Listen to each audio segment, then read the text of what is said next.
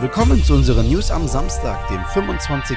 Juni, zu einer weiteren Newsfolge. Und wie gewohnt sind das die News der letzten Tage.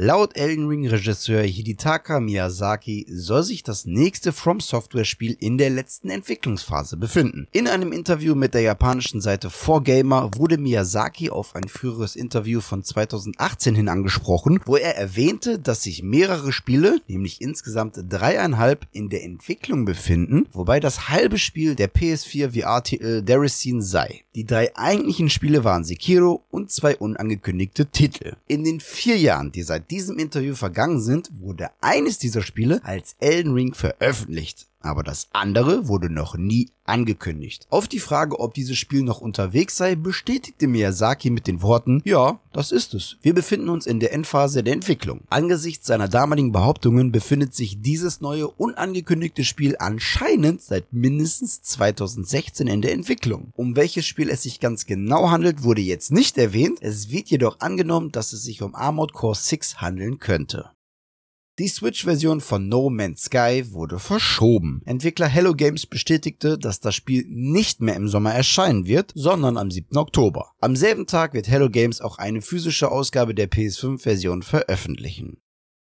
Vergangenen November erschien mit Grand Theft Auto The Trilogy The Definitive Edition die mit Spannung erwartete Neuauflage von drei der legendärsten Rockstar-Titel überhaupt. Leider hatte der Release mit massiven technischen Problemen zu kämpfen und auch vom endgültigen Ergebnis war die Community gar nicht begeistert. Dass man das jedoch besser machen könnte, beweist nun der YouTube-Channel Teaser Play, auf dem ein Concept-Trailer zu finden ist, das GTA 3 in der Unreal Engine 5 zeigt. Man sieht im Vergleich zum Original-Remake einen sehr starken Unterschied, als auch die Vorzüge der Beleuchtungstechnik Lumen. Zudem sind auf dem YouTube-Channel auch Concept-Trailer zu den beiden anderen Serienableger der GTA Trilogy zu finden. Seht euch am besten die drei Videos selbst an, die Links könnt ihr der Videobeschreibung entnehmen.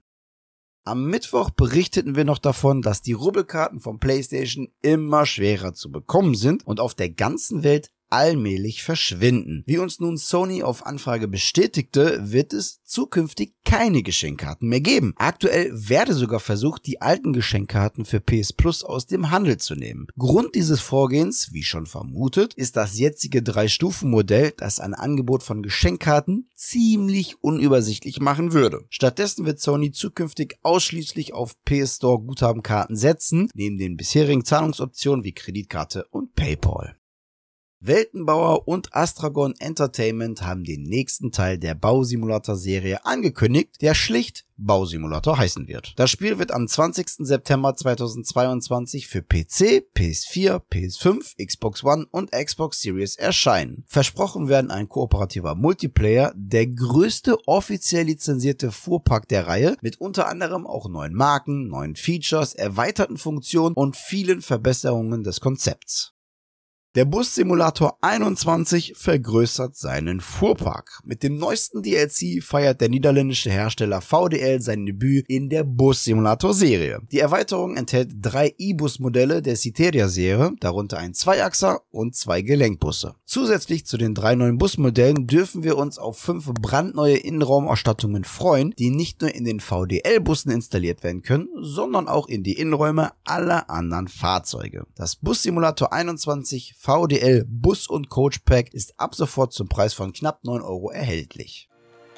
So, das waren sie wieder, die News der vergangenen Tage. An dieser Stelle verabschiede ich mich wieder von euch. Dankeschön fürs Zusehen. Wenn euch die Folge gefallen hat, dann würden wir uns natürlich über eine positive Bewertung freuen, wie auch über eure Kommentare auf YouTube. Und damit ihr keines unserer Newsfolgen verpasst, einfach ein Abo bzw. Follow dalassen. Und bei YouTube natürlich nicht vergessen, das Glöckchen zu aktivieren. Die nächste Newsfolge gibt es am kommenden Mittwoch. Bis dahin bleibt gesund und guten Loot euch. Ciao!